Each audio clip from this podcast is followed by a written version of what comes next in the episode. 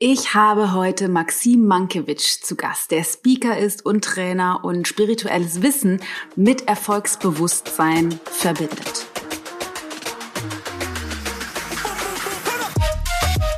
Und äh, eine Beziehung ist ja nicht dafür da, dich glücklich zu machen, sondern bewusst. Aber der Partner, der aktuell an deiner Seite ist, der ist ja kein Zufall. So.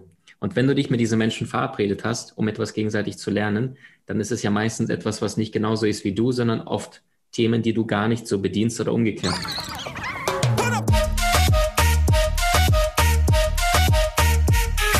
Ich bin Dana Schwand mit Da ist Gold drin. Maxim ist in der Ukraine in krasser Armut und ohne Vater groß geworden. Er ist ungefähr mit zwölf nach Deutschland gekommen, spricht mittlerweile vier Sprachen, arbeitet als Studienleiter bei Greater, ehemals Gedanken tanken und gilt dort als der jüngste Trainer aller Zeiten. Er gründete seine eigene Online-Akademie, die Köpfe der Genies, und hält Vorträge überall in Deutschland und Europa, zumindest außerhalb von Corona-Zeiten. Wir sprechen über diverse Dinge, über Spiritualität, über Partnerschaft, über gemeinsames Miteinander, über Authentizität und darüber, wie wir großes Leid ähm, überwinden können und trotzdem unsere Kraft finden. Bevor wir reinstarten in das tolle Interview, möchte ich allerdings in aller aller Kürze dich einmal kurz mit reinhören in das, was passiert. Denn es gibt richtig große Neuigkeiten. Es gibt zweierlei. Am 23. April starte ich das allererste Mal meinen brandneuen Kurs Menschlichkeit 2.0, in dem es darum geht, mehr ich selbst zu sein und authentische, echte Beziehungen zu erschaffen. In der Vorbereitung auf diesen Kurs gibt es ab dem 12. April, 12. 4. bis zum 16.4. eine Challenge. Und zwar möchte ich mit dir mehr Nähe erschaffen mit Menschen, die uns, äh, die, die wir lieben und gleichzeitig lernen, gesunde Grenzen zu setzen. Deswegen heißt die Challenge Nähe und gesunde Grenzen Challenge, zu der du dich jetzt noch nicht anmelden kannst, aber in Kürze. Ich wollte dir davon nur schon mal erzählen, damit du das in deinem Kalender markieren kannst. Das wird eine Live-Challenge, in der ich dir fünf Tage lang super coole, sofort umsetzbare Tipps mit an die Hand gehe zum Grenzen setzen, um selbstbewusster aufzutreten, um weniger schlechtes Gewissen zu haben, um mehr Nähe zu erschaffen, um dich authentischer zu zeigen, um mehr klare Ja's zu haben und klare Neins. Also richtig, richtig geil. Fünf Tage lang. Wir starten am 12.04. bis 16.04. Nähe und gesunde Grenzen Challenge jeden Tag live. Ich gehe immer morgens um acht für eine halbe Stunde ungefähr. Das ist zumindest der Plan. Live. Ähm, und in Kürze kannst du dich dafür anmelden. Ich gehe live in Zoom. Das heißt, du müsstest dich anmelden, sobald es doch geht. Aber wolltest du nur schon mal Bescheid sagen. Und der Kurs geht über fünf Wochen. Na, dazu erzähle ich dir am Ende im Outro noch ein bisschen mehr, damit wir jetzt direkt reinstarten können in die Folge. Let's go. Ganz viel Spaß. Maxim Mankiewicz, herzlich willkommen bei Da ist Gold drin in meinem Podcast. Es ist mir eine Ehre, dich hier zu haben. Liebe Dana, ich habe dir gerade lauschen dürfen in unserem äh, Podcast und bin total beseelt und fasziniert, wie mutig du dich traust, deinen Weg zu gehen. Schön bei dir zu sein.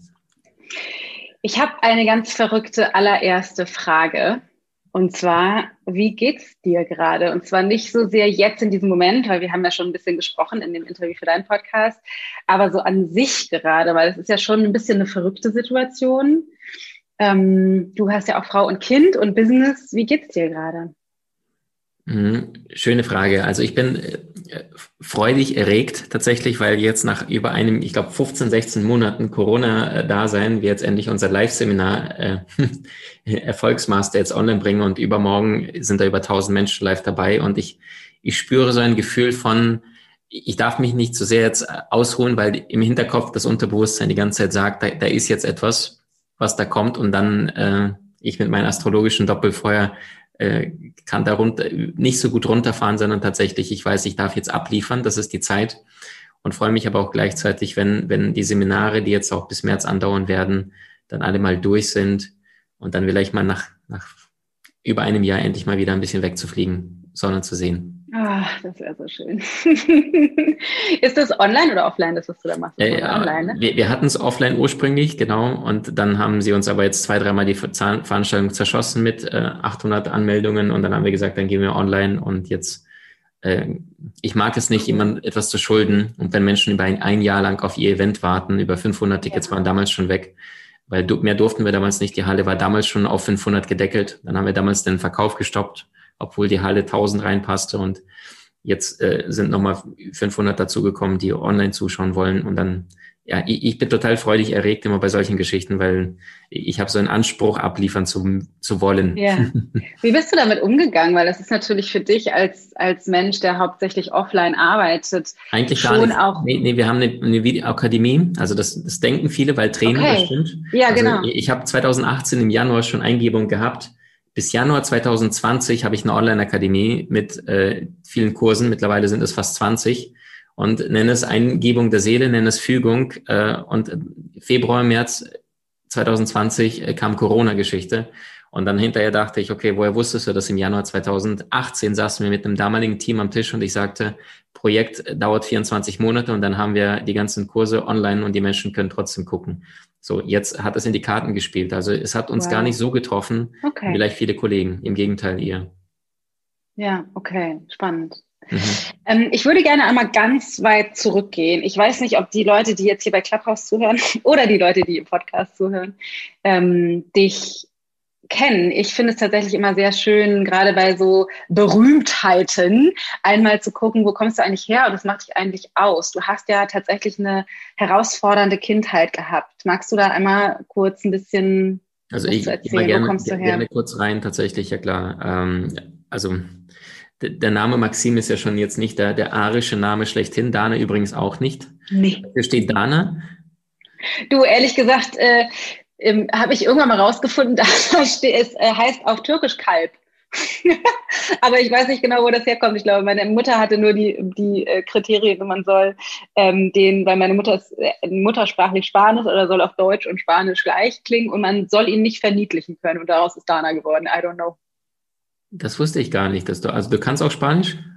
Ich habe das mir bei, also ich habe es gelernt, aber ich spreche leider nicht fließend. Ich bin nicht zweisprachig leider wach geworden, wach aufgewachsen. Wie du, mehrfach, mehr, mehrsprachig. Ja, faszinierend, ja. wow. Spanische Mama, das macht's was. Und Spanisch ist bei mir zumindest wahrscheinlich irgendwas aus dem Vorleben hängen geblieben. Äh, die Sprache, die immer die Faszination da war, aber die Schule nie geliefert hatte. Und dann, dann habe ich dann mein Auslandssemester zwei, dreimal äh, eingebaut, um, um wirklich dem Spanischen selber mächtig zu werden. Zu deiner Frage.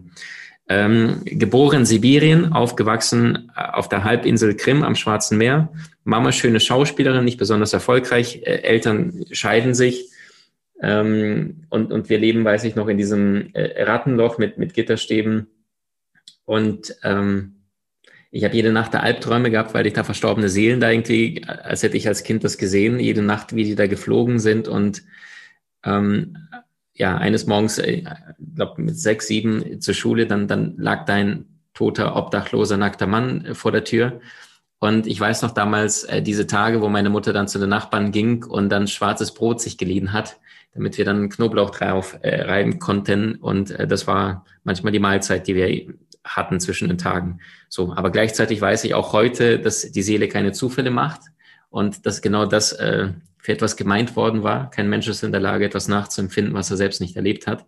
Und das ist, ähm, das liefert mir vielleicht heute diesen, die, diese notwendige Demut. Ich sage immer Talent plus Fleiß minus Ego, die du wirklich für Meisterschaft, für Größe brauchst. Ja, ein Michael Jackson ist ein Weltstar, wahrscheinlich bekannter als der amerikanische Präsident gewesen, aber er war demütig dabei. Der hat sich selbst nicht aufgespielt. Der hat natürlich seine Dances und Moves gehabt, aber schon an den Stimmwellen, der hat sich nicht, nicht in, wie soll ich sagen, er, er hat sich nicht gesagt, ich der Größte, sondern hat gesagt, I love you. Er hat den Ball ans Publikum gegeben und, und du hast es ihm abgekauft. Also das heißt, äh, geniale Menschen oder herausragende Menschen, das sind selten diejenigen, die immer nur ich und äh, Uga Uga und nach mir die Sinnflut, sondern tatsächlich diejenigen, die verstehen, dass sie ähm, für eine kurze Zeit auf diesem Mutterschiff Erde sind und etwas dazu beitragen können, und danach ist die Geschichte vorbei. Es gibt diese Abschlussrede, ich, glaube, das ist sogar ein Film auf Netflix von, äh, als Obama zu Ende kandidiert hat. Und dann ist er in seiner letzten Auslandsreise nach Griechenland gereist. Und dann stand er dort äh, vor dem Ursprüngen der Demokratie. Und da gab es so eine richtig lange Kette, Glied für Glied aneinander. Und da sagte er, das, was ich gerade gemacht habe, das ist ein winzig kleines Glied äh, dieser langen Kette. Aber es ist trotzdem wichtig, dass, dass wir das eingeleitet haben, was Sie damals eingeleitet hatten politisch.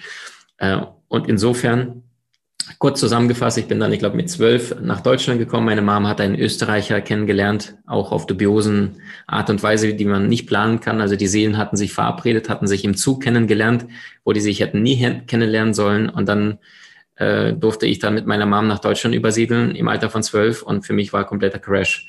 Also damals das erste Mal verknallt, verliebt äh, mit zwölf, weißt du, sie war übrigens auch äh, Schütze, fällt mir gerade ein, weil du auch sagtest, du bist Schütze. genau. Und dann weiß ich noch, ich habe mich nicht getraut, meiner Mom zu sagen, ich habe mich verliebt, sondern ich habe äh, dann versucht irgendwie zu sagen, ja, aber meine Freunde und habe da geweint und sagt, warum muss ich jetzt das Land verlassen und was soll ich in diesem Deutschland? Und da sagte sie, ja, Junge, und dann haben wir dort, geht's uns besser und haben mehr Möglichkeiten und ich habe einen tollen Mann kennengelernt und jetzt sind meine Eltern seit äh, ja, also mein Stiefvater und meine Mom seit über 23 Jahren leben in Berlin. So, und ich durfte tatsächlich ein Land wechseln, Sprache erlernen, Mentalitätscrash und bei Null dann mit meiner äh, russischen äh, Einstellung dann in Deutschland mit zwölf starten und mit wenig Sprachkenntnissen. Und du weißt ja selbst, wie fies Teenager sein können oder gerade so Kids zwischen 10 bis 20, weil die nicht reflektieren, sondern manchmal einfach nur eine Hormone rausschießen, dann sind die echt fies. Die Eltern kennen äh, pubertierende Phase. Und da durfte ich mich zurecht, zurechtfinden in Berlin damals und war wahrscheinlich der klassische Außenseiter, wie man sich denn vorstellen kann. Einer, der einen Freund hat und der als einziger, es gab zwei Leute, die haben so eine, war so eine Realschule mit einer gymnasialen Oberstufe und wenn man genug Punkte zusammen hatte, gesamtreal, dann durfte man Abitur machen. Und da gab es die, die Klassenstreberin Melanie und da gab es den Maxim Mankiewicz. Wir waren die einzigen zwei aus der ganzen Klasse, die diese abiturielle, abiturielle Empfehlung bekamen. Und ähm, so, und dann, dann ging es weiter dann mit dem Studium, BWL, klassisch, war nie meine Welt, aber was machst du, wenn du nicht weißt, was du, was du tun sollst? Wollte eigentlich Schauspielerei machen, wie die Mutter. Habe mich damals auch auf der besten Schauspielschule äh, Deutschlands beworben oder Europas, sagen viele. Ernst Busch in Berlin, im Osten Berlins. Und da zelten die Menschen davor. Und habe dann damals meinen Monolog vorgetragen, ein selbst auswendig gelerntes kurzes Stück. Und dann ähm, bin da auch als einziger eine Runde weitergekommen. Dann haben sie mir gesagt, kommen Sie nochmal in zwei Wochen. Hier ist ein neuer Monolog für Sie. Lernen Sie den auswendig, junger Mann. Und dann gucken wir mal. Und das war eine Abiturprüfung, werde ich nie vergessen. Am gleichen Tag, glaube ich, noch Geschichte geschrieben, fünf Stunden. Und dann um 13 Uhr Eltern direkt ab ins Auto und ab zu dieser Schauspielschule vorsprechen, zweite Runde. Und äh, weiß noch, du kommst rein und merkst, äh, heute ist hier nichts zu holen. Da waren Männer, der jüngste, glaube ich, so 35 und ich damals mit 18, 19 Irokesenhaarschnitt, blonde Haare und ne, so eher noch so unsicher in sich selbst, viel über die Figur definiert, über den Körper und dann habe gedacht so, ähm, also kurz äh, abgekürzt, dann sagte der Regisseur, äh, Junge, komm in einem Jahr wieder. Das war auch ein gestandener Mann und ich, ich habe da einfach noch nicht reingepasst. Ich hatte noch nicht diese Kraft. Ich war noch, noch liebevoll, aber das Kraftvolle hat gefehlt, das Männliche, dieses, dieses zu wissen, e-, egal was ist, hier bin ich. Ähm, und dann war der Rat der Mutter, die selber Schauspielerin war, und die sagte, Junge, ist ein abhängiger Beruf. Entweder der Regisseur sieht dich oder nicht, egal ob im Theater oder im Kino. Und entweder du wirst sau erfolgreich, was sehr, sehr wenige sind. Hollywood-Stars verdienen 60 mal mehr als ein deutscher Schauspieler. Und es gibt aber wahrscheinlich noch 80 Prozent andere Schauspieler, die wenig verdienen bis gar nichts verdienen. So. Und dann war äh, BWL die Geschichte, die dann entstanden ist und dann daraus Consulting-Job, erster Consulting-Job, Misserfolg, äh, war nicht meins, gefeuert worden, Hartz IV angemeldet, zweiter Consulting-Job gefeuert worden, beide Male dubiose Gründe. Beim zweiten Mal, Unternehmen musste Geld einsparen, sagte der Chef, ist mir in 30 Jahren nie passiert. Großer Auftrag ist weggebrochen, du bist als Letzter gekommen, wir dürfen dir als Letzten leider kündigen, aber du kriegst ein super Zeugnis von uns. Und damals weiß ich noch, das war einer der schlimmsten Tage meines Lebens. Ich fahre nach Hause, habe gerade ein Auto für 3000 Euro gekauft, um nicht jeden Tag drei Stunden in der Bahn hin und her zu fahren. Und, und merke, ich habe gerade Möbel gekauft für die Wohnung, wo ich Stadt gewechselt habe, bin nach Köln gezogen aus Frankfurt, wo ich studiert habe. Habe keine Freunde, meine Partnerin gerade vor zwei Monaten, die Liebe meines Lebens, damals in der alten Stadt geblieben. Und jetzt hocke ich alleine in der fremden Stadt, muss Hartz IV anmelden, mache irgendeinen Job, mit dem ich vorher nichts zu tun hatte, habe das ganze Geld fürs Auto investiert und für Möbel in der neuen Wohnung. Und merke, die, die letzten 27 Jahre des Lernens waren nicht genug mit mehrsprachig und BWL und Diplomkaufmann und, und, und. Und dann habe ich gemerkt, äh, wenn du in der Schule oder im Studium in der Uni lernst, dann lernst du für den Staat oder für die Sicherheit Wenn du nach der Schule in Seminaren, in Büchern, in, in Videokursen lernst, dann lernst du für deine Freiheit für dich. Und das durfte ich verstehen. Und dann an dem Tag, weiß ich noch, habe ich dann so eine Engelkarte gezogen, hatte 44 Stück, mir einen Monat vorher gekauft.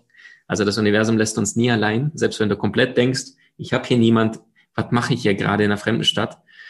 Äh, dann stand in dieser Engelkarte drin, äh, sieh nur Liebe und wir werden dir helfen, diese Situation so zu verändern, wie du es dir nicht einmal vorstellen kannst. Und heute sitzen wir äh, sechs, sieben Jahre später äh, mit einer Community von 560.000 Menschen, äh, einer Online-Akademie mit 15.000 zahlenden Mitgliedern und eine Community, die so viel Herz, Liebe und Weisheit miteinander trägt, einfach nur, weil aus der Not heraus ich damals den Arschtritt des Universums bekam, jetzt gehst du in deine Größe. Und nicht, weil ich den Mut hatte, hatte ich nicht. Wow. Was für eine Geschichte. Ähm, was würdest du sagen, es, du hast ja als, als Mensch die Möglichkeit, wenn du Schicksalsschläge erlebst, dich für die eine oder die andere Richtung zu entscheiden. Und du hast ja schon sehr, sehr früh in deiner Kindheit mit dem Mann vor der Tür dich irgendwie für Liebe entschieden, für, für Kraft, für Weitermachen. Wieso? Wo kommt das her? Mhm, du, hast, du hast völlig richtig gesagt. Es gibt zwei Möglichkeiten. Entweder ich drifte ab und das heißt, ich fange an mit Drogen und, äh, und, und diese andere Welt, ja. Was machen ja Drogensüchtige? Das ist ja auf unbewusster Ebene nichts anderes, wie sich miteinander zu verbinden. Ja, einer, der gerade Marihuana geraucht hat, der hat alle lieb. Der sieht die Wolken und sagt, die bewegen sich. Ich bin Teil vom Ganzen. So, also das heißt, ich hätte abdriften können, Alkohol, Drogen und, und Kriminaltaten. Oder aber du gehst den Weg des Herzens und tust das Richtige. Und das war das Einzige, was ich damals tun konnte. Ich habe meiner Mama die Frage gestellt, äh, wie werde ich genial? Ich glaube, sie hat die Frage bis heute nicht verstanden. Wie, wieso fragt ein Siebenjähriger, wie werde ich genial? Und das war genau diese Sehnsucht. Vater nicht da, Mutter sitzt bis drei Uhr nachts auf dem Klo, raucht Zigaretten und Ratten von morgens bis abends kann ich das Geräusch an den Wänden hören, wie sie versuchen, diese Kellerwohnung reinzukommen. Das hat mit Psyche, denke ich mir heute, ist das ein Trauma. Damals wusste ich es nicht besser. So, und ähm, und ich wusste, die einzige Möglichkeit mit sechs Jahren, um, um dort rauszukommen, ist, äh, ich muss etwas, also ich war Vater und Sohn zugleich. Ich musste Mutter beschützen, die nach jedem Theaterstück äh, Männer standen, also sehr attraktive Frau, ja. Und dann, dann haben wir uns verabredet, wenn sie mir ein Zeichen gibt, dann heule ich oder mache irgendein Drama, damit sie entsprechend äh, von den Typen da ein bisschen wegkommt, die, die sie da belagert haben nach dem Theaterstück. So, aber gleichzeitig ist eine, eine wunderbare Möglichkeit. Unzufriedenheit ist der erste Schritt des Fortschritts. Und dann habe ich angefangen zu lernen und weiß noch äh, heute sehr genau, das erste Buch zum Thema Persönlichkeitsentwicklung war damals noch in Russisch. Das hatte sogar eine Plastikfolie drumherum, weil das so kaputt war, das Buch, äh, von Dale Carnegie, wie man Freunde gewinnt. Und das war so ein bisschen Inspiration in die andere Welt, weil der Kerl war auch arm. Der lebte zwar in einem reichen Land, USA, hatte eine Kakerlakenwohnung, äh, war verschuldet und, und war alles andere als ein selbstbewusster, erfolgreicher Mann. Und da lese ich, dass am Ende seines Lebens äh, da Nobelpreisträger und Präsidenten und Staatsmänner sich um sein Grab versammelten.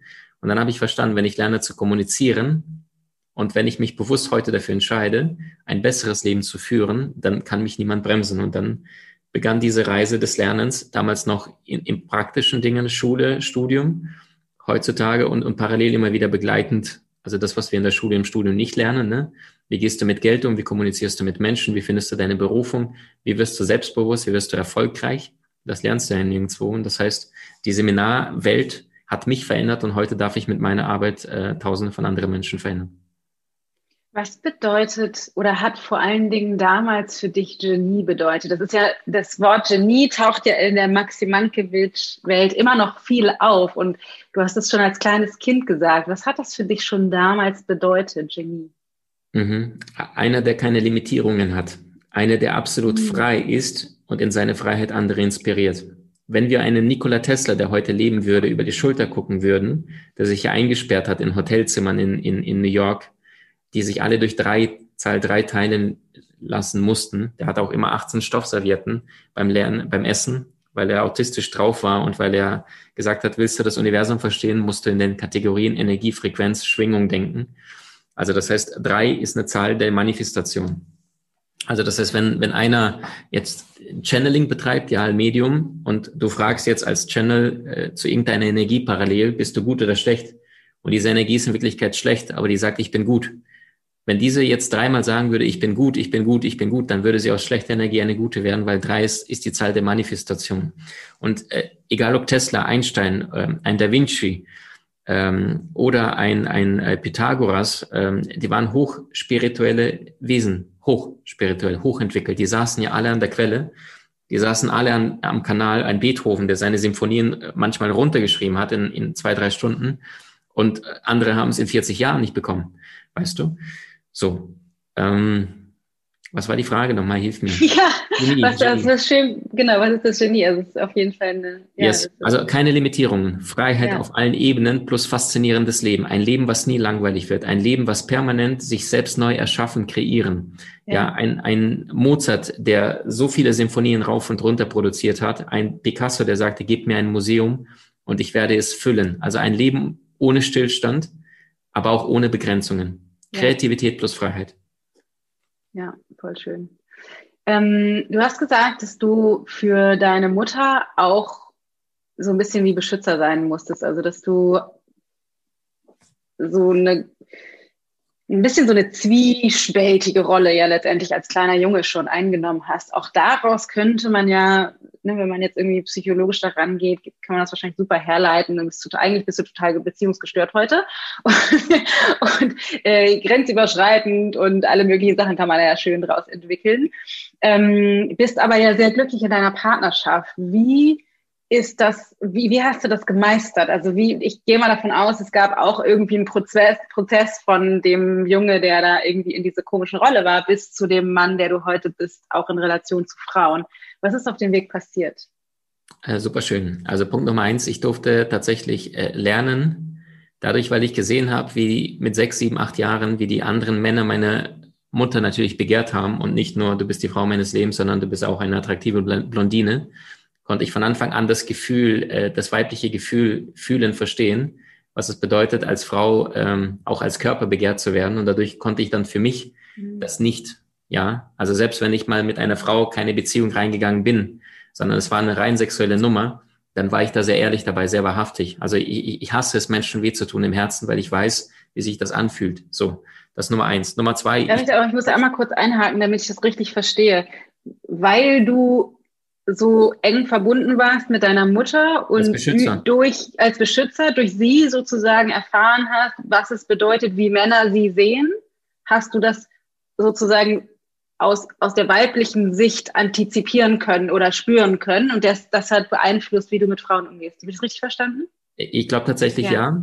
weil wenn ich auch unsere Community anschaue, wir haben, äh, gut, egal welcher Kanal jetzt zwischen, bei manchen Kanälen sind 55, bei manchen Kanälen sind 80 Prozent Frauen, die zuschauen und zulauschen. Das gehe ich davon jetzt aus, dass Frauen einfach sich eher bereit sind zu entwickeln. Ja, also Männer kommen mit Frauen zusammen in der Hoffnung, dass sie sich nicht verändert, wird sie aber tun. Und bei Frauen genau umgekehrt. Sie kommen zusammen mit einem Mann und, und hoffen, dass er sich verändern wird, wird er in der Regel allerdings nicht tun, weil Frauen wollen äh, durch emotionalen Heilen transformieren, auch den Partner manchmal therapieren und er sagt, ich bring doch Geld nach Hause, was willst du eigentlich? So, lass mich doch in Ruhe und äh, ist, ist vielleicht weniger bereit zu wachsen. So. Ähm, und Stichwort Beziehung. Äh, ich bin heute nicht durch. Also bei uns gestern Abend kam wieder ein Thema hoch. Und wenn Themen sich permanent, ich sage immer, Beziehung ist nicht dafür da, dich glücklich zu machen, sondern bewusst. Und jedes Mal, wenn sich ein, Mehr, ein Schmerz zeigt, eine aktuell schmerzvolle Situation, dann immer wieder bewusst machen, äh, es ist nicht der Mensch, der gerade vor dir ist, nicht die Ist-Situation, sondern meistens eine ungelöste, vergangene, schmerzvolle Situation, wie du sagst, Lücken schließen ähm, und da mal reinzugehen. Und das heißt, jedes Mal, wenn du dich für einen Menschen entscheidest, dann liebst du immer zweierlei. Den Menschen, der gerade vor dir steht, plus seinen emotionalen vergangenen Rucksack, all das Leid, was er mitbringt. Und wenn ich mir dessen bewusst bin, dann bin ich auch äh, wacher, bewusster, präsenter, weil eine Wunde kann erst dann geheilt werden, wenn sie sichtbar wird.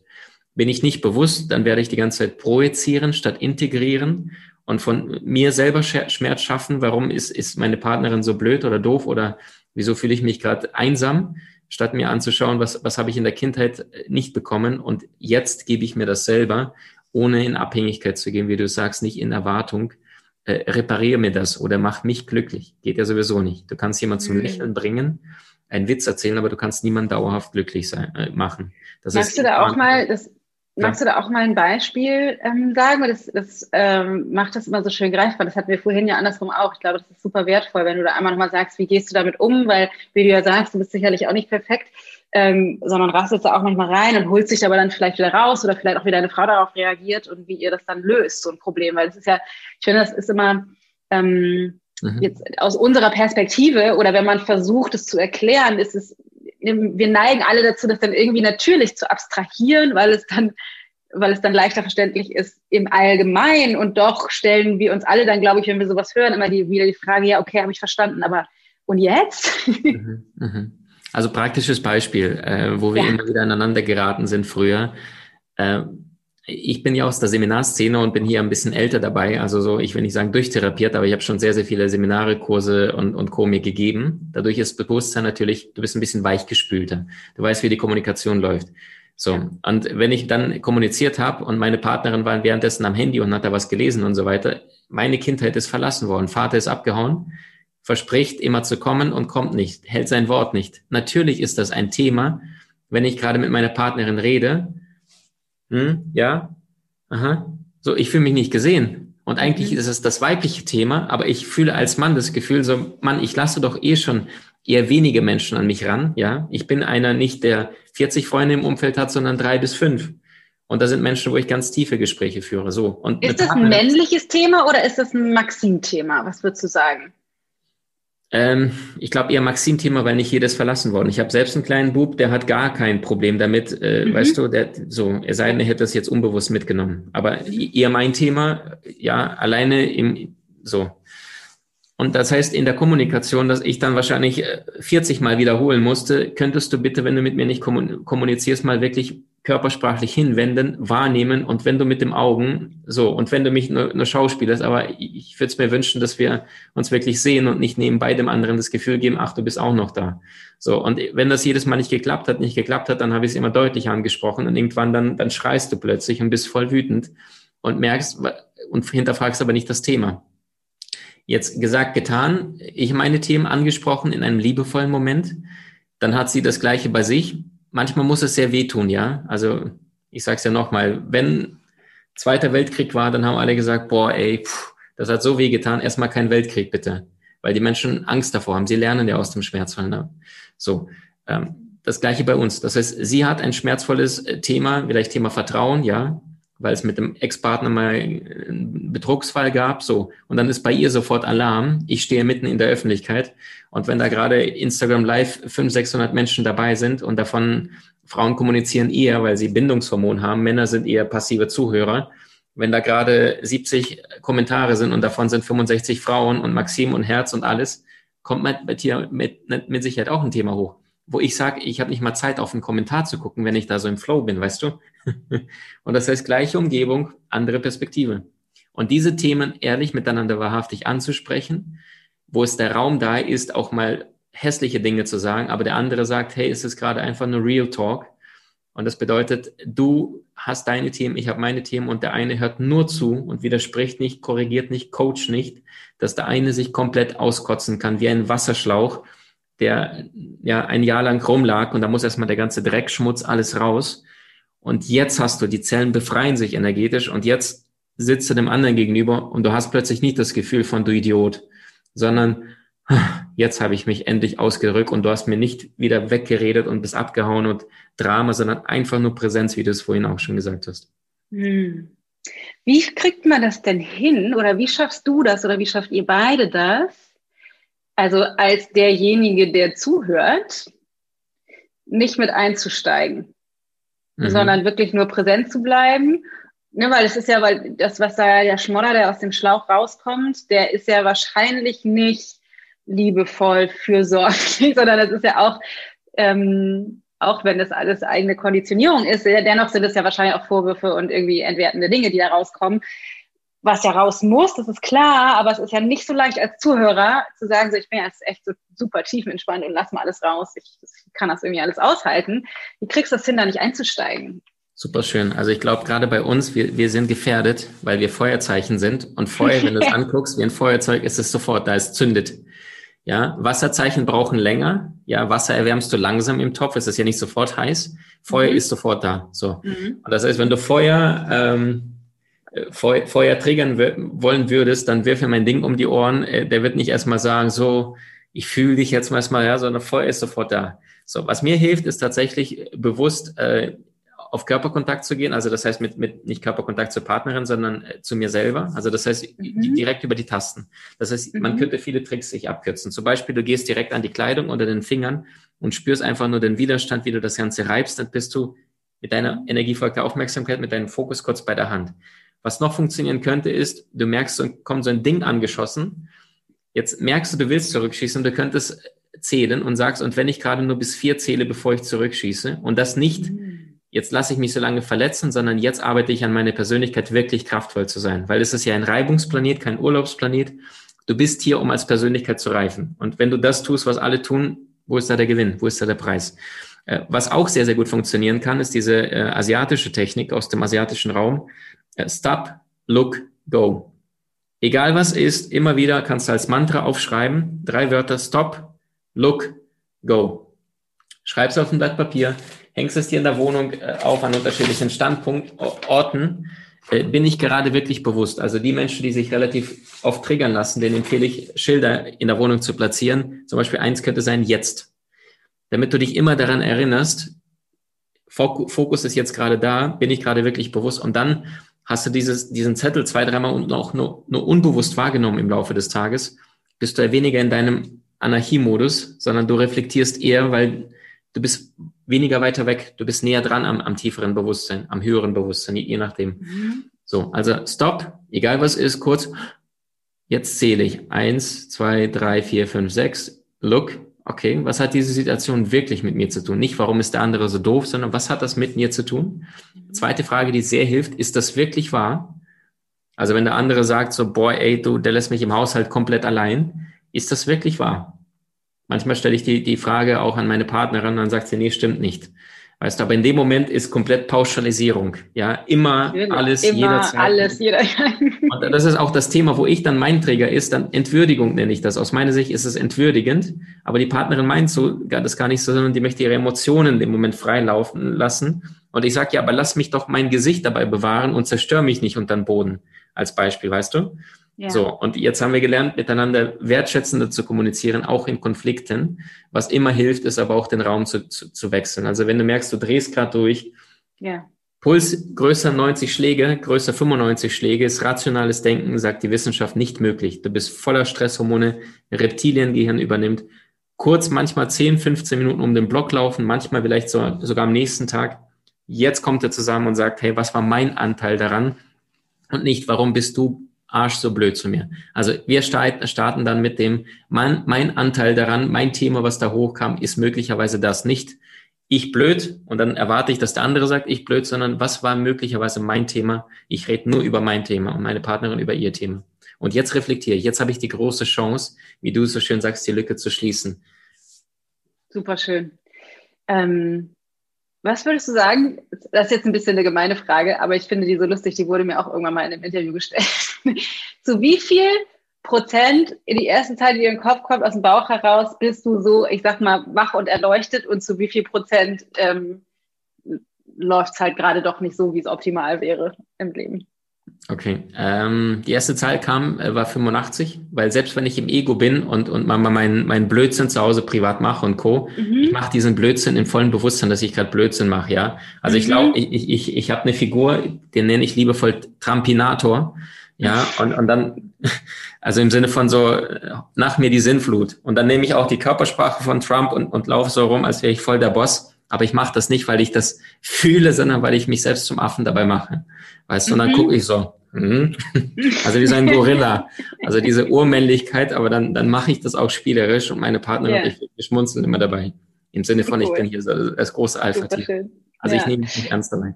Ja, voll gut. Ich fand es auf jeden Fall total schön, wie du das gerade gesagt hast, dass, ähm, dass wir diesen, diesen dieses Spannungsfeld, was entsteht, wenn wir gerade von unserem Partner oder letztendlich auch, keine Ahnung, unserem Chef, unseren Kindern irgendwas gegen den Kopf geschmissen bekommen haben, was uns triggert, dann dieses Spannungsfeld zu sehen als Chance, meinen Weiterentwicklungsmuskel, mein Bewusstsein, meine Achtsamkeit zu stärken. Ich finde, das macht einen riesen, also bei mir zumindest war gerade so, ja, das ist irgendwie ein cooler Mindset-Shift, weil wir ja tendenziell, weil unser Verstand ja auch einfach so gepolt ist, so trainiert ist, immer auf die Gefahr, auf das Außen gucken und dass es sozusagen so zurückholt und so kennt, okay, cool, geil, das triggert mich, cool, da kann ich jetzt sozusagen meinen Muskel stärken. Das ist ein super Mindset-Shift, finde ich, ähm, find ich richtig cool. Ganz, ganz cool. Vielen Dank für den, für den Shift, für die Erkenntnis.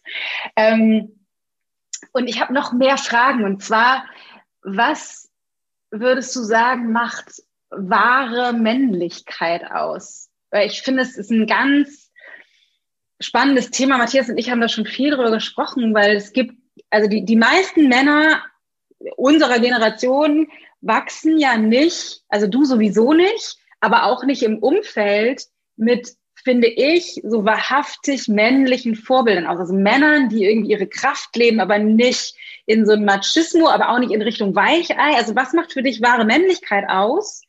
Und wie hast du das für dich trainiert, würde ich mal sagen? Ganz stark, ganz starke Frage. Also du sagst es, ich hatte kein männliches Beispiel, weil Vater abgehauen. Ich glaube, ich war da zwei, zwei Jahre, zwei Monate, ich weiß es gar nicht, kann mich nicht erinnern. Also ich hatte tatsächlich die Erkenntnis erst, erst letztes Jahr, dass wir haben immer unsere Vorbilder und meine, mein Vorbild für Männlichkeit und Weiblichkeit war dann meine Mutter quasi. Ja, und das heißt, dass ja. mir in bestimmten Situationen wahrscheinlich die, diese männliche Perspektive, dieses Junge bleibt cool, passt. Ja, lass dich nicht darauf einspielen. Und wenn ich jetzt meinen Sohn zum Beispiel sehe, der spielt äh, mit, mit seiner Mama äh, vormittags und dann kommt er zu mir, der hat gerade so eine voll die Papa-Phase und wenn ihr bei ihr total weint, kurz bei mir auf den Armen sofort wieder Peace, weil er spürt, Papa ist da, Urvertrauen, Männlichkeit. Das spüre ich jetzt schon bei ihm, obwohl er erst acht Monate ist, dass er meine Männlichkeit, Kraft spürt, was sie ihm gar nicht geben soll oder darf oder kann, was meine Mutter aber versuchen musste, Yin und Yang zu tragen. Und in bestimmten Situationen habe ich mit Sicherheit die Frauen mehr verstanden gefühlt, weil ich nur die weibliche Perspektive als Vorbild hatte.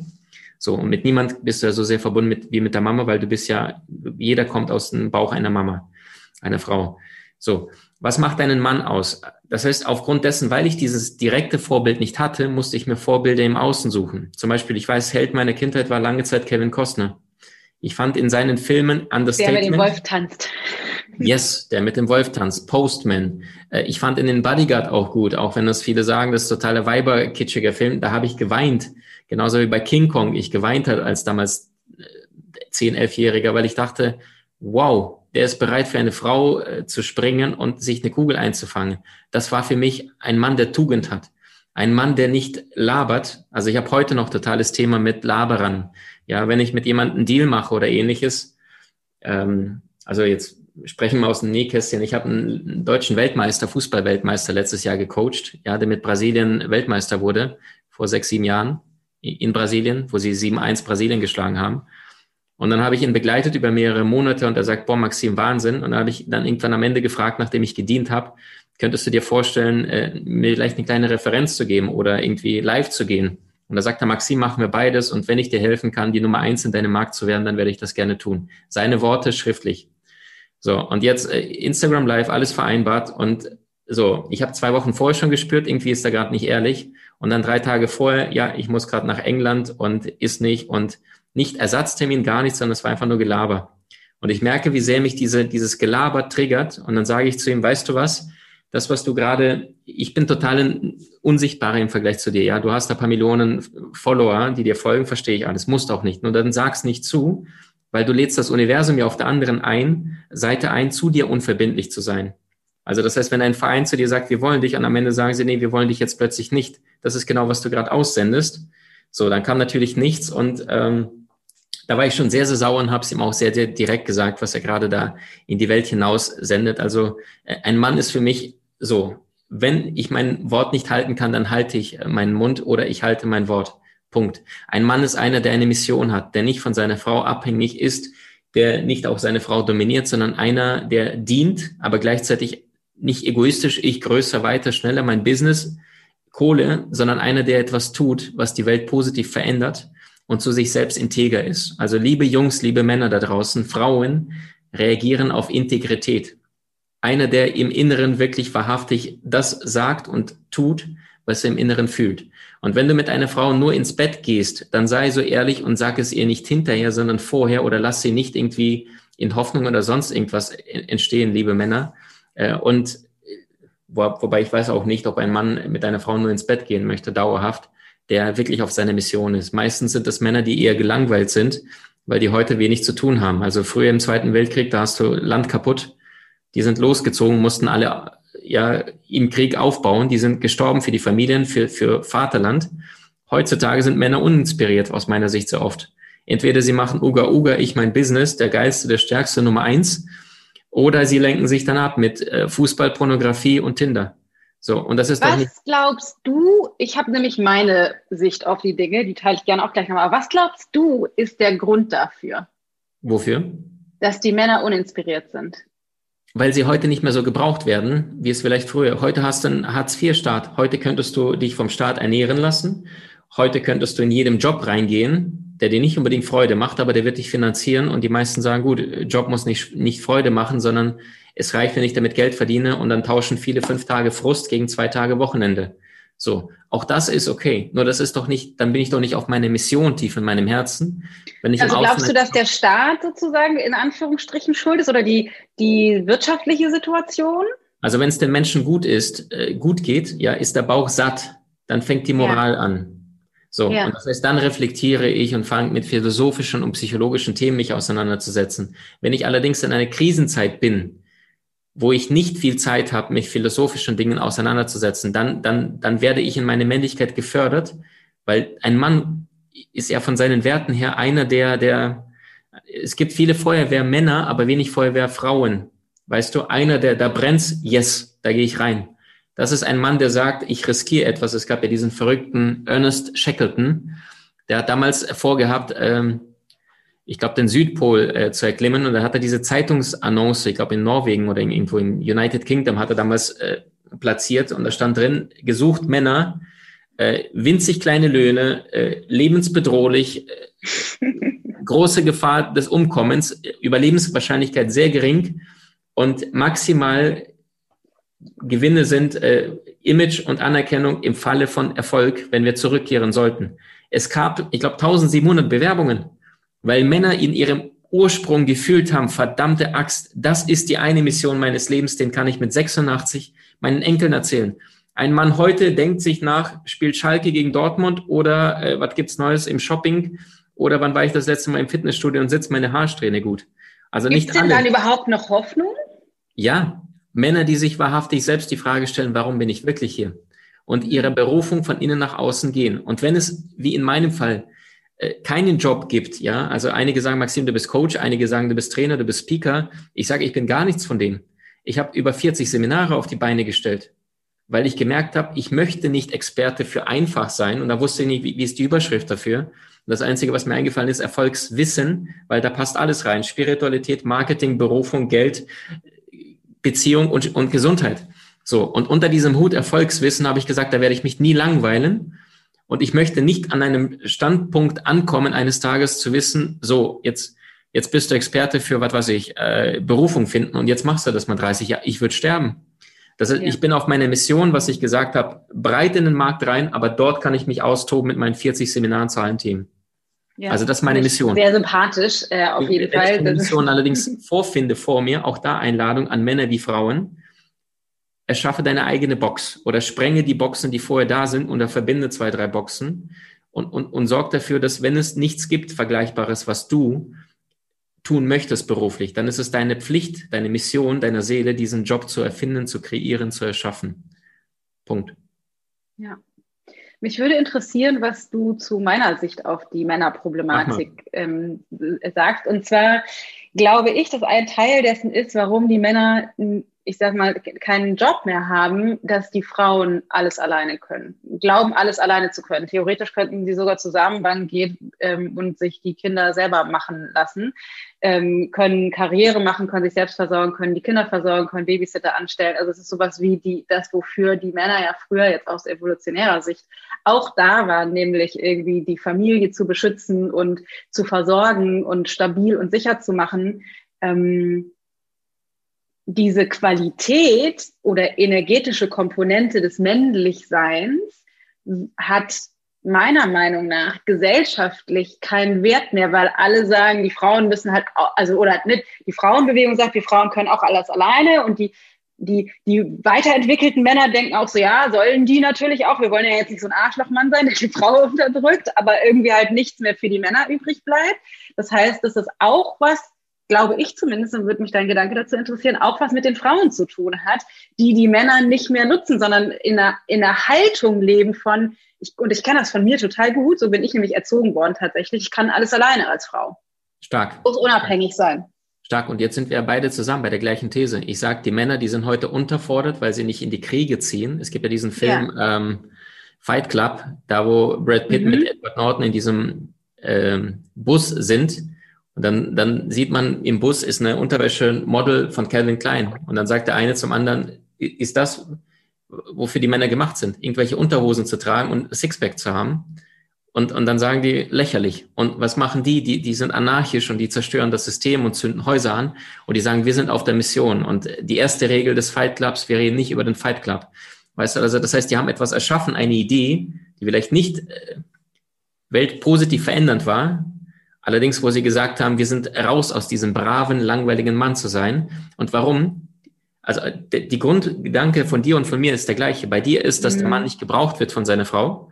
Mhm. Und mein Gedanke ist, dass der Mann unterfordert wird von dem, was er seinem Leben zutraut. Ja, also, das also heißt, beide Seiten. Mhm. Yes, nur quasi, aber beides am Ende ist, beruflich werde ich nicht gebraucht oder ich nehme einen Job, das heißt Hirn aus, Augen zu und ich mache, was der Chef dann sagt. Und in der mhm. Beziehung, okay, sie braucht mich nicht, auch da bin ich nicht gebraucht. Und das heißt, ja. ich glaube, eine starke Partnerin, ich habe zum Beispiel eine starke Partnerin, äh, mit jeder Beziehung, die du durch, die du führst, gewinnst du neue Erkenntnisse, was dir fehlt, um, um wirklich langfristig gehen zu können.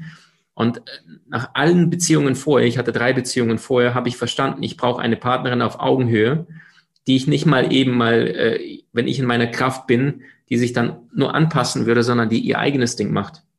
Und das war die letzte Erkenntnis in der vorletzten, in der, also Beziehung, die letzte Ex-Beziehung, wo ich gemerkt habe, sonst werde ich auf Dauer zu anstrengend für meine Partnerin die, die selbst nicht in ihrer Kraft ist, weißt du. Und jetzt habe ich genau das bekommen, was ich vorher gewünscht habe und merke, auch da gibt es immer Plusse und Minusse. Allerdings langfristig, wenn es eine Chance aus meiner Sicht gibt, äh, mit mir in einer Beziehung zu sein, dann, dann ist es, eine Hellseherin hat mal zu mir gesagt, Maxim, du brauchst eine Amazonin, ja, eine, die mhm. selber jagt. Ja. gedacht, okay, krass. Und jetzt, jetzt, jetzt bin ich mit einer Amazonin zusammen und dann weiß ich genau, sie braucht mich nicht, aber das ist genau das, die Chance zu einem großen Wachstum, was, was wir haben, ja. den anderen nicht zu brauchen, sondern miteinander freiwillig eins plus eins gleich drei äh, zu machen und nicht, ja. ich darf deiner, deiner, dieser oder jener. Ja, ja, voll gut. Ja, aber es ist total schön. Ich finde, das ist echt wie so ein Aufruf an Männer, eben nicht, ich sag mal, das rücksichtslose Arschloch zu werden oder halt das verständnisvolle Weichei zu sein, sondern wirklich du sagst genau eine Mission zu finden. Ja. Das ist das und egal ob die Frau jetzt da ist oder nicht. Viele Männer sagen, wann kriege ja. ich eine Traumpartnerin? Dann sage ich, ja. liebst du, was du tust tagtäglich? Eigentlich nicht. Ich ja. bin seit sieben Jahren angestellt und mein Chef ist totales Arschloch. Ja, sorry. Dann wie willst du denn jemand finden? Der stark ist, wie du es dir wünschst, wenn du es dir selbst noch nicht erlaubst, wenn du selbst noch nicht dieser ideale Partner bist. Und liebe Männer, aufpassen, wenn du eine starke Frau, Frau an deiner Seite hast, ja, Dana, wenn du jetzt von deiner Beziehung sprichst, du sagst ja, du bist auch so ein Energiefeuerbündel, dann lädst du deinen Partner unbewusst dazu ein, in seine Männlichkeit zu gehen, weil du nicht im, im, im Pampers und, und, und Taschentüchlein, ja. weißt du? Und dadurch ja. bringst du ihn unbewusst in seine Kraft reinzugehen. Und ja. das ist total anziehend für uns Männer, weil ja. jetzt wird ein Mann auf unbewusster Ebene in seine Größe geführt. Ja. Und nicht irgendwie, oh ja, Schatz, ich verstehe dich und die Frau geht mit runter. Genau. Sehr, sehr schön. Ja. Spannend. Sehr spannend. Ah, jetzt ist gleich schon wieder die Stunde vorbei, ist ja furchtbar. Vielleicht müssen wir irgendwie demnächst nochmal einen Anschlusstermin finden. Ich habe ähm, eine Metapher für dich, die fällt mir jetzt gerade ein, weil die es perfekt beschreibt, was wir gerade jetzt zwei Stunden auf unseren beiden Kanälen reden. Ich werde nie vergessen, ich sagte, ich habe Thema verlassen werden. Also ja. ne, Vater verspricht, kommt nicht, Mutter oft im Theaterschauspiel, ich alleine im 24-Stunden-Kindergarten als Kind, oft nicht abgeholt als Einziger. Das macht ja was mit, mit der Psyche des Kindes. Ich werde nicht gebraucht. So, und ich werde nie vergessen, meine Partnerin und ich, wir kamen zusammen, erster Sommer, beide auf dem Fahrrad drauf und ab zum Rhein, leben in Köln. Mhm. Und dann weiß ich noch, äh, ich noch damals dieses verletzte Thema, ähm, verlassen zu werden. Und wir fahren ein Fahrrad und irgendwie bei mir hat irgendwas beim Fahrrad, bei der Kette irgendwas nicht geklappt. Und sie ist ein Stückchen vorgefahren. Und ich merke schon, irgendwie sind schon 50 Meter, 100 Meter und sie fährt weiter und weiter. Und irgendwas in dem Moment meldet sich bei mir vom tief, tief Inneren und sagt so, so, jetzt will ich gar nicht diese Scheißkette hinzukriegen. Ich hätte es wahrscheinlich mit zweimal klicken oder irgendwas hätte ich gemacht und weiterzufahren, sondern diese tiefe Trauer in mir, das kleine Kind, das schreit und sagt, du bleibst jetzt stehen und guckst nach, wann die überhaupt merkt, dass du nicht mehr da bist. Und sie hat es gefühlt einen halben Kilometer später gemerkt, ist dann langsam zurückgeradelt und wie, wie, wie fertig ich bin und ihr das sage, ey, du hast null, null gewartet, ich bin dir scheißegal, mein inneres Kind nicht, nicht wirklich. Und in dem Moment sagt sie dann so, ja, weißt du, das könntest du so sehen. Oder aber du sagst dir, hey, äh, meine Frau ist vorangefahren und äh, ich gebe jetzt noch mehr Gas in die Pedale und ich hole sie ein und gehe in meine Kraft, in meine Männlichkeit. Und das war für mich so ein, stimmt eigentlich, warum mache ich mich zum kleinen Jungen, wenn ich zum großen Mann werden kann, zu einem König? Und das ist die Entscheidung, die jeder, egal ob Männchen oder Weibchen, für sich treffen kann zu Hause. Ja, super cool. I'm all in. Genauso sehe ich das auch. Auch wenn ich es immer wieder herausfordernd finde. Und ich hätte aber noch eine, wo wir da gerade, wir haben jetzt über Männlichkeit gesprochen. Was macht denn für dich wahre Weiblichkeit aus? Oder eine mhm. starke Frau? Mhm. Äh, Beschützerin der Familie, kraftvolle Anführerin, eine, die, die, die loyal zu ihrem Mann steht, gerade in der Öffentlichkeit, egal ob, ob sie gerade, ob der Mann gerade recht hat oder nicht. Sondern das, das ist so wichtig. Da muss ich jetzt mal direkt rein an alle Frauen, die gerade zuhören. Es ist so unglaublich wichtig für alle Männer, wie du über ihn sprichst, wenn er dabei ist und wenn er nicht dabei ist. Auch ein guter Indikator, wie du wirklich über ihn denkst. Das finde ich so unfassbar wichtig weil das ist so krass, wie, wie Frauen, also wenn man so mit unter Frauen steht, wie die über ihre Männer reden äh, und denken sie, wieso bist du denn mit so einem Idioten zusammen, wenn du so über den sprichst. Also es ist echt, Entschuldigung, ich wollte dich jetzt nicht unterbrechen, aber das Frauen wollen nur alles ja. in dem Moment ablassen, wie du selber sagst, und sich einfach befreien, indem sie mit ihren Frauen im klassischen ja. Sinne würden wir sagen, lästern tun sie aber nicht, sondern sie befreien sich emotional und sagen so, ja. bevor ich meinem Typen, den ich eh nicht erreiche mit der Kritik, dann, dann jammern oder meckern ja. die Frauen ein bisschen untereinander, da geht es ihnen besser, sie haben sich emotional befreit. Jetzt kommen sie nach Hause und sagen, Schatz, alles gut? Und er sagt, ja, alles gut. Also sie hat sich befreit, eigentlich war es alles richtig. Das Problem ist, sie hat so ein bisschen die Beziehung verraten, weil es ist ja alles ja. Energie. Jedes Wort hat eine Energie, jedes Wort hat ja. eine Schwingung. Und ein ja. König spürt ganz genau in einem Moment der Schwäche, wo er gerade nicht stark ist, ob seine Frau ihn gerade zwar anguckt und weiß genau, der baut gerade Mist, aber sie dann loyal vor ihm steht und sagt, und wenn ich deine Wahrheit sterbe, aber ich sterbe mit dir. Ja. Und das ist unglaublich berührend. Männer wie Frauen, wenn du im Herzen spürst, du wirst gehalten, obwohl du Kacke baust. Liebe mich nicht, wenn ich dich brauche, weil dann brauche ich es am allermeisten. Oder wenn ich es nicht ja. am wenigsten verdient habe. Genau, das ist es. Ja, super schön. Ich habe gerade ähm, äh, so einen TED-Talk gesehen von, ich weiß den Mann natürlich nicht mehr, von so einem Typen, wo es um so eine Studie geht, hast du bestimmt auch schon von gehört, die über 75 Jahre Männer begleitet hat, um rauszufinden, was macht Menschen glücklich. Und ohne da jetzt in, ins Detail gehen zu wollen, das, was die rausgefunden haben, ist das der ein, also der einzigste raus, wirklich Faktor, den sie rausgefunden haben, ist genau das, was du gerade gesagt hast.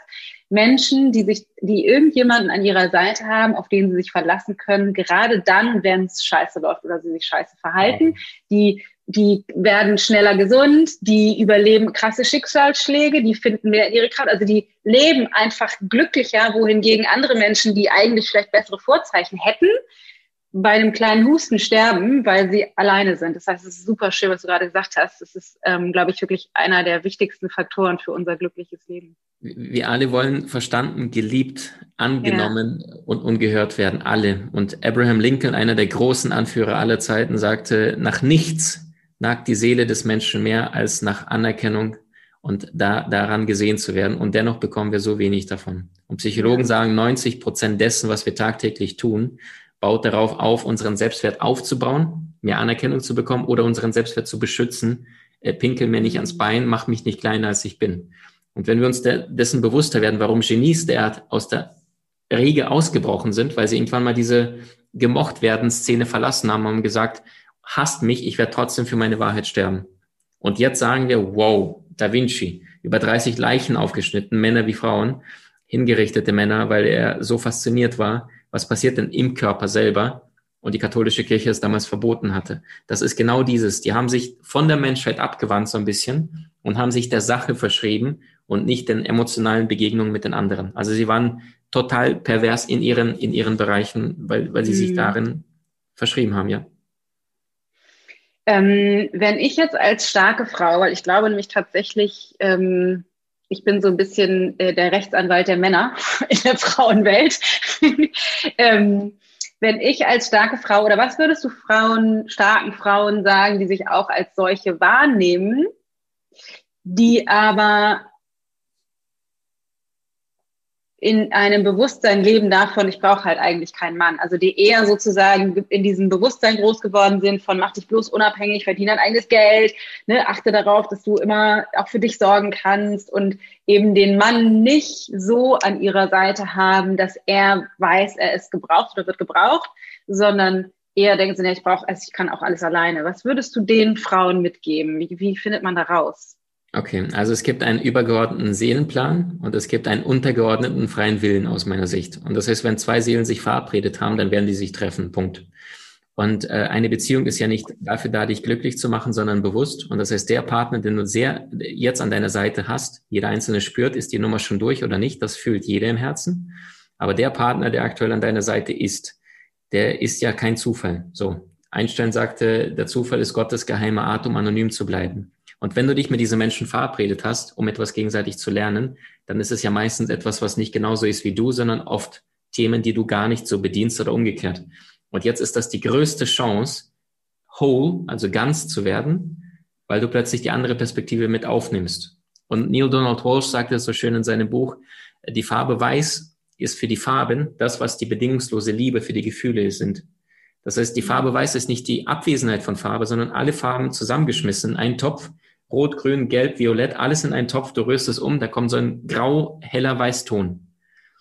Und das Gleiche gilt auch für, für die bedingungslose Liebe, für alle Emotionen. Und das heißt, wenn ich jetzt eine starke Partnerin habe und ich habe diese Stärke in mir zum Beispiel nicht, dann, dann lerne ich durch ihr zu der bedingungslosen Liebe zu kommen. Wenn ich selber stark bin, ich habe einen schwächeren Partner, dann lerne ich durch meinen Partner, durch seine Schwäche empathisch zu sein, was mir vorher gefehlt hätte. Und durch diese Empathie, was ich zusätzlich reinpacke, wird der Kreis der bedingungslosen Liebe auf deiner Reise größer. Und irgendwann bist du dann eine, eine 90-jährige Frau, ein 100-jähriger Mann und schaust auf alle Menschen mit einem wachen, liebevollen Auge, weil du sagst, okay, die haben gerade ihr erstes Date und das lief schief. Äh, sie ist gerade verarscht worden, er ist gerade gefeuert worden, äh, sie haben gerade das Kind äh, bekommen, was gerade hingefallen ist. Und der Hundertjährige, der kennt diese Gefühle, der hat es alles schon praktisch in diesem Leben erfahren und er hat Verständnis für alle, der ist nicht mehr aus der Ruhe zu kriegen, weil er es schon erlebt hat, erfahren, erfüllt hat. Und das heißt, er kann liebevoll sein zu einem Mörder, der gerade zwei Leute auf der Straße erschossen hat, während alle anderen sagen würden, das Schwein müssen wir hängen. Weil er sagt, hey, dieser Mann war so verzweifelt. Super schön. Ich habe noch ein paar äh, unvollständige Sätze mitgebracht und würde dich bitten, diese zu vervollständigen aus deinem ersten Impuls heraus die Welt braucht? Mehr Reflexion. Jeder Mensch, der sich selbst reflektiert, indem ich mir ehrlich die Frage stelle, äh, würde ich gerne, so wie ich bin, würde ich gerne mit so einem Menschen, wie ich in den letzten zwölf Monaten war, würde ich mit so einem Menschen gerne die nächsten zwölf Monate verbringen, wenn du mit dir selber zusammen wärst. Und wenn die Antwort nein ist, dann ehrlich nicht irgendwie mein Partner, mein Chef, alles, sondern ich mich selber reflektiere. Habe ich wirklich alles gegeben? War ich der ideale Partner, der ideale Mitarbeiter, Kollege, Geschäftsführer, wie auch immer? Also bei sich selbst anfangen, Selbstreflexion. Hm. Ich habe alles gegeben, wenn. Wenn ich merke, die Menschen sind, obwohl ich mit meinem Mund oder mit meinem Gesicht rede, dass die Botschaft in, in, in Herz angekommen ist. Ich habe immer den Anspruch, äh, Herzen zu gewinnen und nicht nur die Köpfe zu erreichen. Hm. Ich glaube daran, dass alles verbunden ist und äh, dass wir Menschen mit einer Absicht hierher auf die Erde kommen. Ich glaube auch tatsächlich, dass, da gehen wahrscheinlich nicht alle mit, aber dass mindestens 60, 70 Prozent deines Lebens vorher du im Rahmen des freien Willens der Seele zumindest definierst, entscheidest. Also Matthias und du und die Kids, die sind kein Zufall, die habt ihr verabredet, ja, äh, so die Palme und, und ähm, die, der Untersetzer im Hintergrund, den ich bei dir sehe, den haben wir auch von Ikea, der ist schön. Äh, das ist eine Geschichte, die ist, äh, die, die steht nicht im Seelenplan, ja. So, allerdings äh, bestimmte Begegnungen, Konstellationen, Schicksalsschläge, die müssen geschehen, Und warum müssen wir geschehen? Weil über Schmerzgrenzen lernen wir, das Leid knackt die Schale des Ego. Und wir sind hier nur auf einem Reibungsplanet, um zu lernen, zu lieben, zu erfahren, zu integrieren und zu umarmen. Liebe ist Freiheit, die höchste Form der Freiheit. Wenn ich dich liebe, dann nehme ich dich an, wie du bist, ohne dass ich dich in meine Box reinpacken möchte. Ich habe die Blume nicht gepflückt, um dir ihr Leben zu schenken. Wahre Partnerschaft bedeutet Augenhöhe. Nicht der eine weiß, dass er in bestimmten Situationen den Macho oder die Macho, Machorin, ich weiß es gar nicht, raushängen lassen kann, sondern wenn du weißt, hey, ich bin gerade vielleicht jetzt in dem Moment überleben, aber jede Handlung hat ihren eigenen karmischen Lohn. Und das heißt, wenn ich gerade merke, ich könnte zu Recht den anderen zur Schnecke machen, dass ich es gerade nicht tue, weil ich den anderen als das sehe, was er wirklich ist, ein göttliches Wesen, eine spirituelle Seele, die hier gerade menschliche Erfahrungen macht. Super schön. Und würdest du dann zum Abschluss noch einen ganz gewöhnlichen Moment aus der letzten Woche teilen, der dich im Herzen berührt hat? Ja, ich bin so ein Zahlenmensch und ich kriege immer wieder Eingebungen, äh, was Zahlen angeht. Frag mich nicht, was das für eine Gabe ist, aber wenn meine Mutter oder sowas jemand reinkommt und sagt, du glaubst nicht, was der Zahnarzt gekostet hat, eine Sekunde vorher kriege ich rein 700 Euro und dann sagt sie 700 Euro. Also ich, ich weiß nicht woher, aber ich kann es einfach mit Zahlen. Alle fragen in meinem Umfeld, Maxim, welchen Preis soll ich machen? Wie teuer soll ich mein Auto verkaufen? Und, und, und. Also, ähm, bei der Geburt meines Sohnes habe ich äh, die Prophezeiung getätigt, dass er mit sieben Monaten laufen wird. Und da haben alle, inklusive meiner Schwiegermama, äh, also Partnerin von meiner Mutter, gesagt, ja, hier, Mankiewicz, ne, sieben Monate, du willst mich doch hier natzen, also komm, das wäre Weltrekord und alles. Und sieben Monate und zwei Wochen oder ähnliches läuft er nicht. Aber er krabbelt sich hoch und, und hält sich nur noch mit einem Finger an dem Tisch und geht komplett einmal um den Tisch rum auf seinen eigenen Beinchen und ist jetzt acht quasi geworden, äh, gestern, vorgestern. Genau. Und das ist genau, wo, und dann habe ich, hat meine Partnerin mit ihrer Mutter gesprochen. Und dann sage ich, hier, zeig mal, zeig mal, ne, Mankiewicz hier, der Idiot mit sieben Monaten, guck ihn dir an, den Bub. Und er war so stolz und, und so beseelt, einfach, dass er diese Glaubenssätze nicht hat. Man läuft erst mit einem Jahr oder ähnliches, sondern dass wir schon mit drei, vier Monaten er sich immer wieder auf meinen Bein äh, Bauch gestellt hat und ich habe ihn so halb gehalten. Learning daraus war für mich, wenn ein Kind schon mit äh, drei, vier, fünf, sechs Monaten und wenn es nur fünf Sekunden und nur zu 50 Prozent seines Körpergewichts schon etwas lernt, was vorher die, die meisten mit sieben, acht Monaten erst lernen, dann weiß er, dass das möglich ist und dann, dann lernt das umso schneller. Also am Ende geht es immer um die Glaubenssätze. Und er hat quasi von Anfang an von mir gehört oder gemerkt und jetzt läuft er und wir denken uns, Mann, wie kriegen wir das Haus hier sicher, damit er nicht überall rein kann? also alles ist möglich und nicht die limitierenden Glaubenssätze von Menschen, die älter sind, sind die Wahrheit, sondern Weisheit ist die Frage deiner Wahrnehmung und deiner Erfahrung. Alles ist möglich. Super schön. Tausend Dank, Maxim. Es war mir eine Ehre, mit dir zu sprechen. Große Freude auf eine Wiederholung in der Zukunft. Machen wir unbedingt. Dann danke, dass du deine Frauen wie Männer ermutigst, in ihre wahre Größe zu gehen, dass deine wertvolle Arbeit seit Jahren hier äh, mit Bravour meisterst, vorangehst. Also ich bin immer wieder beseelt, dich zu sehen auf allen Kanälen. Danke, danke, danke. Das gebe ich genauso zurück. Auf ganz bald. So, krasser Typ, oder? Also mir hat es total Spaß gemacht, mit Maxim zu sprechen. Ich finde es super inspirierend, irgendwie gerade diese Kombination aus Grenzen überwinden, Spiritualität, Erfolg, aber auch eben äh, aus Gruben rauswachsen, egal wie tief sie tatsächlich gewesen sind. Ich hoffe, auch du hast da ganz viel mitnehmen können und ich will dich jetzt noch einmal ganz kurz daran erinnern. Ich habe vorhin gesagt, bald gibt es die Nähe und gesunde Grenzen Challenge, kostenfrei, fünf Tage lang, 12. bis 16.04. Aber ich wollte dir auch noch mal ganz kurz ein bisschen was zu dem neuen Kurs erzählen. Und zwar ist das Menschlichkeit 2.0, in dem es darum geht, mehr du selbst zu sein und authentische, tiefe Beziehungen zu erschaffen. Der geht über fünf Wochen und ist ein Live-Training mit mir gemeinsam. Ich gehe jeden Freitag, also Start ist der 23.04. von morgens um 8 bis mittags um 1 mit dir live und mache ein wirkliches Transformationscoaching. Das heißt, wir räumen mit der Vergangenheit auf. Du wächst aus alten Glaubenssätzen raus. Du lernst deine Vergangenheit zu heilen, auch wenn du glaubst, deine Vergangenheit ist nicht heilbar oder dass du glaubst, es gibt gar nichts zu heilen. Du wirst anfangen, Konflikte so zu führen, dass sie zu mehr Wachstum zwischen dir und der anderen Person führen, sich keiner entwertet fühlt und danach mehr Nähe entsteht, anstatt dass es immer nur mehr siehste, siehste, siehste gibt. Du wirst lernen, was Männer mit Frauen immer falsch machen und was du nutzen kannst oder wie du das nutzen kannst, um dadurch wahrhaftiger zu sein oder auch mehr gesehen zu werden. Und du lernst die krassen Fehler, die wir Frauen mit Männern machen und wie du diese verhindern kannst. Außerdem geht es darum, dass du Authentizität für dich nochmal neu begreifst und die Angst ablegst, dich wirklich so zu zeigen, wie du bist, weil ich davon ausgehe, dass wir alle tief, tief in uns selbst gesehen werden wollen, wie wir wirklich sind. Allerdings können wir nur gesehen werden, wenn wir uns auch zeigen. Und das fällt den meisten von uns wahnsinnig schwer, weil wir Angst haben, dafür abgelehnt zu werden, wer wir wirklich sind. Das heißt, in dem Training, in diesen fünf jeweils fünfstündigen Live-Sessions machen wir Live-Coaching wir machen Meditation, wir machen Übungen und ich erkläre dir bestimmte Zusammenhänge auf eine für dich vielleicht sogar ganz neue Art und Weise. Ähm, es gibt vier Gastspeaker. Einer davon ist Maxim. Das heißt, ich, diese fünf Sessions mache ich alleine, aber in der Zwischenzeit zwischen den Sessions gibt es immer einen Gastspeaker. Einmal Maxim Mankiewicz, dann ist einmal Veit Lindau dabei, einmal Sarah Desai und einmal Andrea Morgenstern mit exklusiven äh, Gesprächen, Keynotes und Interviews für dich, mit dir gemeinsam. Du kannst denen direkt Fragen stellen, wenn du magst.